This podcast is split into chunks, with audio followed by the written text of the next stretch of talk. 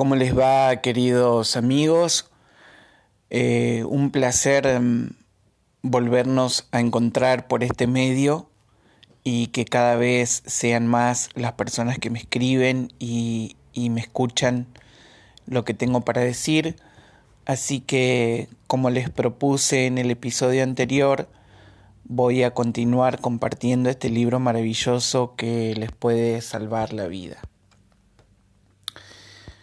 Em, siguiendo con el hilo, hoy vamos a hablar de qué es la salud. La salud es plena energía en movimiento armónico. La salud es la capacidad y el derecho individual, colectivo y de realización de potencial humano, biológico, psicológico y social. ¿Qué es la enfermedad? Todas las enfermedades tienen algo en común. Toda enfermedad es falta de energía. La enfermedad es el desequilibrio de la salud y representa cualquier estado donde haya un deterioro del organismo humano. En todas las enfermedades se produce un debilitamiento del sistema natural de defensa del organismo y esto provoca ausencia de salud.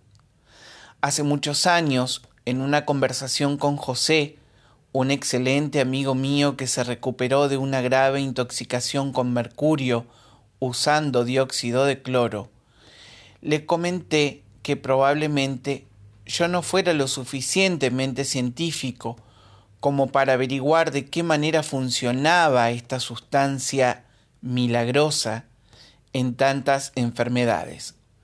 Su respuesta fue simple me dijo, tú inténtalo. ¿Qué más da la explicación científica exacta cuando es obvio que funciona en tantísimas personas sin matar a nadie? Y le hice caso y me puse a trabajar. Lo hice porque es la curiosidad lo que me motiva, no por una cuestión de ego, ya que como académico me considero irrelevante. Le recomiendo que siga únicamente sus propias conclusiones. Yo simplemente voy a intentar exponer en este libro lo que es lógico con hechos irrefutables. La ciencia se basa teóricamente en evidencias. Hace unos pocos cientos de años, la religión y la ciencia se separaron, y fue precisamente poco después de que se asumiera la idea de que la Tierra, en realidad, era redonda. Con el tiempo, desgraciadamente, la ciencia se ha convertido cada vez más en un terreno de creencias y la palabra creer me gusta definirla como no saber. La ciencia oficial que tenemos admite teorías que también se llaman postulados. No hay nada de malo en ellos. Sin embargo, ¿Qué ocurre si uno de los postulados o teorías más fundamentales son erróneos? El principal problema es que una teoría se monta sobre otra y nos encontramos muchas veces con anomalías o incongruencias científicas que carecen de lógica, como por ejemplo que el 70% de nuestros genes son, supuestamente, genes basura. ¿Con qué finalidad haría esto nuestro organismo, que es un sistema perfecto basado en la lógica? Así que lo primero que quiero hacer aquí es principalmente enseñarles evidencias. Muchos lectores no han oído nunca sobre el dióxido de cloro o clorito sódico, también llamado MMS. Recuerden estas letras, MMS que en realidad es la letra perteneciente a solución mineral milagrosa, que es el nombre que le dio Jim Humble a esta sustancia, ya que en su día los resultados le parecieron milagrosos. Internet está lleno de testimonios de todos los países del mundo, ya sea por escrito o por video, y aunque un testimonio no signifique evidencia científica, sí que es una evidencia legal jurídica. Voy a intentar aclarar por qué funciona esta sustancia en tantas personas, en tantísimas enfermedades, sin aparente explicación. El otro día escuché una frase interesante. Un genio es capaz de explicar algo complicado de manera simple y un inútil es el que explica algo simple de manera complicada. No es que me considere un genio ni mucho menos, simplemente quiero intentar en este libro utilizar un lenguaje fácil y práctico para que lo entiendan cuantas personas mejor.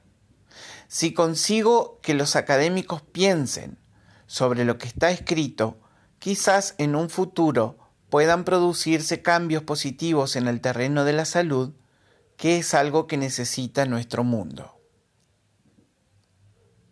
He aprendido que no existe absolutamente nada en nuestro universo que no siga la regla de la lógica. El problema es que los humanos habitualmente somos demasiados tontos como para poder comprenderlo. Esta es una de las razones por las que me dedico a la biofísica, dentro del campo de la medicina alternativa, porque quiero encontrar nuevas respuestas a viejos problemas sin solucionar. Sé que la ciencia es prueba y error y quiero disculparme de antemano si me equivoco en algunos detalles, intentaré extraer las conclusiones lo más lógicamente posibles, basadas en miles de evidencias y testimonios. Uno de los principales obstáculos de la humanidad ha sido la burocracia, ya que hoy en día nos encontramos con una legislación que hace que cualquier medicamento nuevo necesite un mínimo de 8 a 10 años para ser aprobado, aparte de una inmensa inversión. Nadie parece haberse dado cuenta de que esto implica que solo las más grandes empresas dispondrán del dinero suficiente para crear un medicamento nuevo. Como ellos disponen de capital, no es más que una inversión a recuperar, ya que simplemente se incrementa el precio final del producto una vez autorizado, como es el caso del medicamento Xanax un tranquilizante con un margen comercial del 568 mil por ciento, como lo he descrito en mi libro anterior, CDS La salud es posible.